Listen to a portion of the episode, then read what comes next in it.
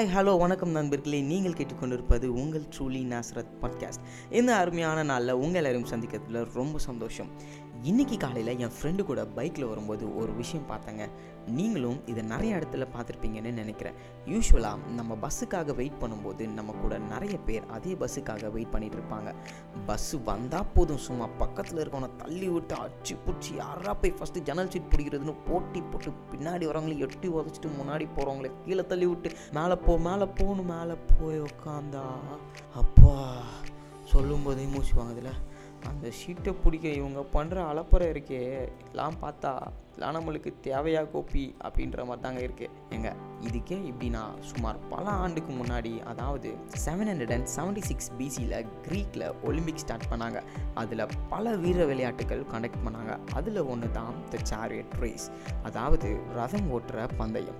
இதில் என்னப்பா சுவாரஸ்யம்னு கேட்டிங்கன்னா இதில் ஓடுற சேரியட்ஸில் சுமார் நாலுலேருந்து எட்டு குதிரையை வச்சு பல கிலோமீட்டர் வேகத்தில் ஓடுற மாதிரி வேகமாக ஓட்டுவாங்களாம். இந்த சேரியட்டை ஓட்டுறதுக்கு ஒரு ரைட் ரைடரும் அண்ட் அவங்கள கண்ட்ரோல் பண்ண ஒரு கமாண்டரும் இருப்பாங்களாம். இந்த ரேஸ் அப்போது இந்த சேரியட் போகிற வேகத்துக்கு எந்த ரைடராலையும் அதில் நிற்கவே முடியாதான் அப்படியே நின்றுட்டாலும் ரேஸ் ட்ராக்கில் ஒரு யூட்டர்ன் வரும். அதுதான் ரொம்பவே ஆபத்தான வளைவு. அந்த ஒரு வளைவு தான் இந்த ரேஸ்லேயே முக்கியமான இடம். ஏன்னா அந்த குறுகலான வழியை யார் கடந்து போகிறாங்களோ அவங்க தான் அந்த பந்தயத்திலேயே ஜெயிக்க முடியும்னு சொல்கிறாங்க இப்படி அந்த வளைவை கடக்க முடியாதவங்களுக்கு என்ன ஆகும் தெரியுமாங்க?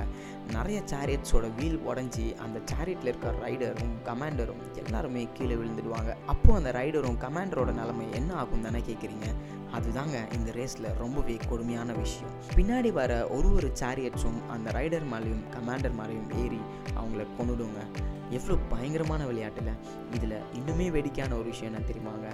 இந்த விளையாட்டுக்கு அவங்க தர பரிசு ஆலிவ் லீவால் செய்யப்பட்ட ஒரு க்ரௌன் அதாவது ஒளிவ இலையால் செஞ்ச ஒரு கிரீடம்ங்க. ஏண்டா உசுறு கொடுத்து விளையாடினா காமெடி பண்ணிகிட்டு இருக்கீங்கன்னு கேட்குறீங்களா உண்மைதாங்க போட்டியில் ஜெயிச்சா வெறும் ஆலிவ் வேலையால் செய்யப்பட்ட ஒரு கிரீடம் தாங்க கிடைக்கும். ஆனால் அந்த மக்கள் அதையே ரொம்ப பெருமையாக சொல்லிக்கிறாங்கங்க. அந்த ஆலிவ் லீவில் செய்யப்பட்ட அந்த கிரீடத்தை பற்றி யோசிச்சு பாருங்களேன். ஒரு நாள் வெயிலில் வச்சா அது காஞ்சி கருகி ஒன்றுமே இல்லாமல் போயிடுங்க. ஆஃப்டர் ஆல் ஆலிவ் லீவ்ஸால் செய்யப்பட்ட கிரீடத்துக்கு இவ்வளோ இம்பார்ட்டன்ஸ் தராங்க அப்படின்னா அதை விட ப்ரெஷஸ் ஆனது அவங்க ஒரு ஒருத்தருடைய வாழ்க்கையுங்க. இந்த மாதிரி தேவையில்லாத பெருமைக்காக உங்கள் லைஃப்பை இருக்காதீங்க ஏன்னா நீங்கள் வாழ போகிறது இந்த ஒரு வாழ்க்கை.